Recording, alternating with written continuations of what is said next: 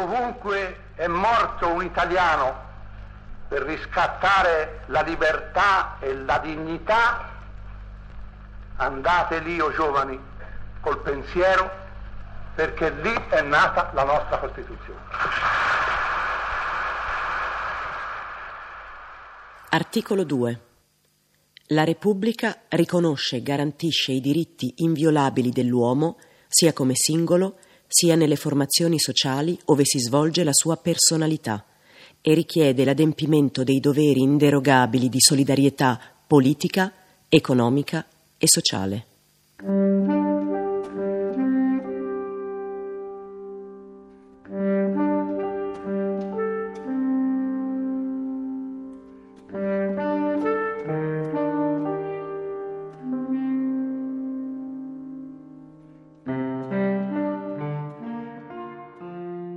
Antonina Azoti ha solo 4 anni quando vive l'uccisione del padre Nicolò, dirigente sindacale, per mano della mafia.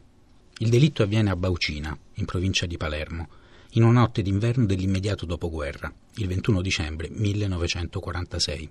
A Roma, a centinaia di chilometri di distanza, anche in quel giorno, come avviene da circa 6 mesi, è riunita l'Assemblea Costituente. I deputati sono al lavoro per redigere il testo della Costituzione, che sarà approvata e promulgata un anno dopo.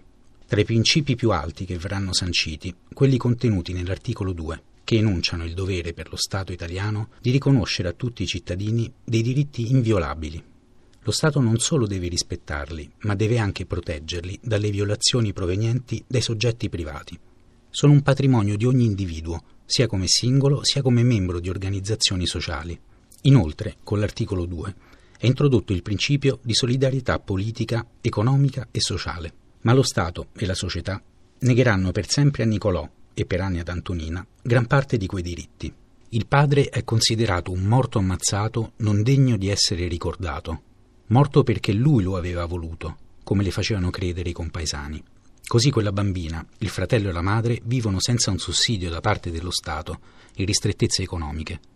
Solo da adulta, attraverso un mosaico di testimonianze, aneddoti di vita familiare, racconti di amici e vicini di casa, riesce a ricomporre la figura del padre, morto per difendere i diritti dei lavoratori.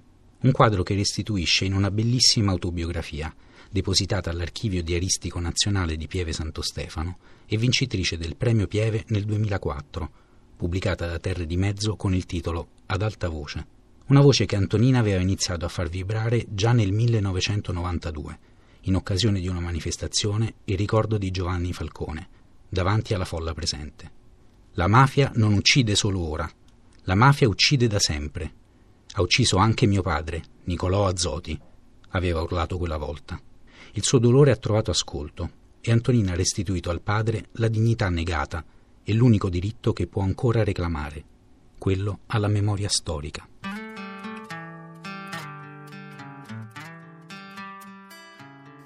Oltre il buio. Antonina Azoti. Ero particolarmente felice quella sera. Avevo appena scoperto il dono che la vecchia Natala, la Befana, mi avrebbe portato per il Natale ormai imminente. E avevo capito pure che a donarmelo sarebbero stati in realtà i miei genitori. Doveva essere una sorpresa, ma io avevo già intuito qualcosa e sentendo mamma e papà parlare di un cappottino rosso ne avevo avuto la conferma. Vanitosa come tutte le bambine, l'idea di un bel cappottino nuovo mi aveva reso gioiosa, quasi elettrizzata. Finsi di non capire e di non sapere e custodii quel segreto tenendolo tutto per me, senza condividerlo neppure con il mio fratellino, ma solo per poco. Quando mamma e papà ci misero a letto e ci diedero il bacio della buonanotte, aspettai che uscissero dalla stanza e confidai a Pinuccio quello che avevo scoperto. Per me il cappottino rosso, gli dissi, per te il baschetto blu. E per dimostrargli che stavo dicendo la verità, lo tirai per la mano, invitandolo a spiare dalla fessura della porta socchiusa. Mamma di spalle era lì sotto la lampada e volteggiava tra le mani il mio cappottino rosso.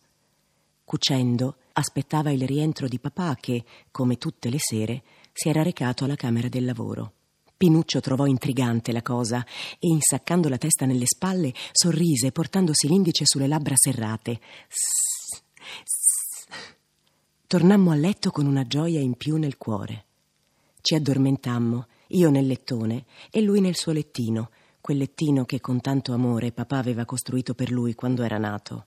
Dormivo e già sognavo, quando spari improvvisi mi fecero trasalire. Mi ritrovai seduta in mezzo al letto nella stanza buia e prima ancora che io potessi invocarla, grida strazianti mi ferirono le orecchie e il cuore. Era lei, la mamma, che aveva riconosciuto nei lamenti provenienti dalla strada la voce di papà e gli chiedeva «Cola, cola, chi ti ficiru?» «Mimì, mi spararu». Com'era strana quella voce. A me non pareva la voce del mio papà, non poteva essere la sua voce. Era impietrita e confusa. Mi alzai e mi accostai allo spiraglio che qualche ora prima mi era stato complice in quella che mi era apparsa la scoperta più importante della mia vita. Ammiccai, ma con difficoltà, perché i battiti del mio cuore scuotevano il mio corpicino di 4 anni. Erano battiti incontrollati, violenti, diversi da quelli della monellina curiosa e furtiva che, scoprendo il segreto della vecchia Natala, si era sentita diventare più grande. E da quello spiraglio vidi la mamma tendere le braccia protesa dal balconcino a petto, quasi a volere raggiungere a volo papà, mentre continuava a gridare con la voce strozzata. Papà arrivò trascinandosi a fatica per le breve salita che lo separava da casa e, sorretto dalla mamma, si abbandonò sul letto dove un attimo prima io dormivo, beata. Vidi qualcosa di rosso, ma non era il mio cappottino. Qualcuno, imbattendosi contro 2 piedini, si era accorto di me e, sollevandomi da terra, mi cacciò dentro il lettino con mio fratello. Lui non si era mosso, era bianco, di marmo, e si guardava intorno con gli occhi sbarrati. La gente ci impediva di guardare oltre la sponda del lettino. Non vedevamo più la mamma, non vedevamo più il papà, e mai più lo rivedemmo. Era la notte del 21 dicembre 1946, e fu notte per sempre. Perché papà non c'era più? Cosa aveva fatto? Per quale motivo l'avevano ucciso? Queste domande ognuno di noi se le poneva, ma non le faceva. Temevamo di farci altro male, di ferirci a vicenda. Mafia e politica erano 2 parole oscure per una bambina di 4 anni, pronunziate spesso intorno a me, ma sempre a bassissima voce. Le sentii presto ostili e nemiche. E intanto la mamma parlava con papà e invocava Dio. «Signori, chi v'aggiu fatto per meritare mi sti peni? Chi vi cantavo io li chiova in capo la cruci?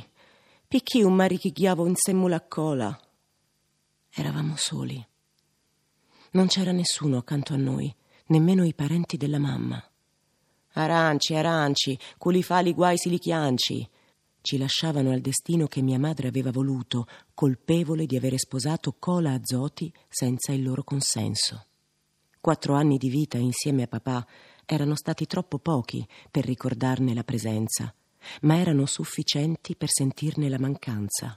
Improvvisamente adulta, a partire da quella notte, tutto rimane inciso nel mio cuore e nella mia mente, capace di elaborare non solo le parole, ma anche i silenzi. Di lui non sentii mai dire «È stato un uomo coraggioso». In un ambiente dove l'omicidio dimostrativo aveva procurato terrore e disorientamento, inducendo con violenza ogni componente della comunità locale a farsi i fatti propri, nessuno osava giudicare l'operato della mafia e nessuno commentava a voce alta quell'assassinio. Non si parlava del fatto e non si parlava dell'uomo. Mi trovai così sola, nella disperata necessità che nessuno capiva di ricostruirmi il padre e insieme anche il dirigente sindacale che per la sua attività era andato incontro alla morte. Ci sono riuscita dopo tanti anni, mettendo insieme come tessere di un mosaico testimonianze, aneddoti di vita familiare, racconti di amici e vicini di casa ai quali ho unito i miei ricordi unici. Ne è venuto fuori un papà straordinario, da guardare in faccia e di cui essere orgogliosa. Un ritratto che ho incorniciato nella storia della nostra Sicilia del dopoguerra. Ho individuato e accertato da che parte stessero la ragione, il giusto e il diritto, e da che parte invece il torto, l'errore e il comportamento criminale.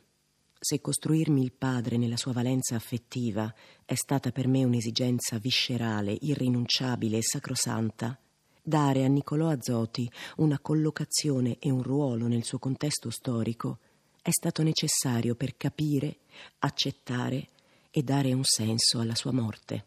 Un'operazione lunga e sofferta, ma tenace. Alla fine ce l'ho fatta. Col passare del tempo, però, e la raggiunta maturità, mi rendevo conto sempre di più che tale memoria non poteva e non doveva rimanere un fatto esclusivamente privato e personale, perché l'uccisione di mio padre non era stato un caso di vendetta privata, un regolamento di conti, ma andava inserito in un progetto criminale molto più ampio. Quella brutale eliminazione aveva infatti lo scopo di azzerare i cambiamenti messi in atto e distruggere sul nascere quei principi di giustizia e di democrazia che avrebbero dato dignità ai lavoratori. Guidando e sostenendo poveri analfabeti alla conoscenza delle procedure previste e nella compilazione di moduli e domande, informando i lavoratori sui diritti che le nuove norme sancivano, papà dava loro una consapevolezza nuova. Grazie alle coraggiose lotte sindacali, finalmente le terre potevano essere distribuite, con la conseguente distruzione del latifondo e del sistema oppressivo dei latifondisti. Distrutto il feudo, si pensava, sarebbe stata sconfitta anche la mafia, che nel feudo affondava le radici. Dopo aver respinto offerte e consigli amichevoli, papà divenne oggetto di aperte minacce. Mio padre fu uno dei primi a cadere. In tutta la Sicilia, con mio padre caddero 39 dirigenti sindacali, ognuno dei quali rappresenta una vicenda umana conclusa nel sangue. Eppure i protagonisti, che riassumono e incarnano le aspirazioni e le lotte di un intero popolo, sono, per la quasi totalità, sconosciuti e dimenticati.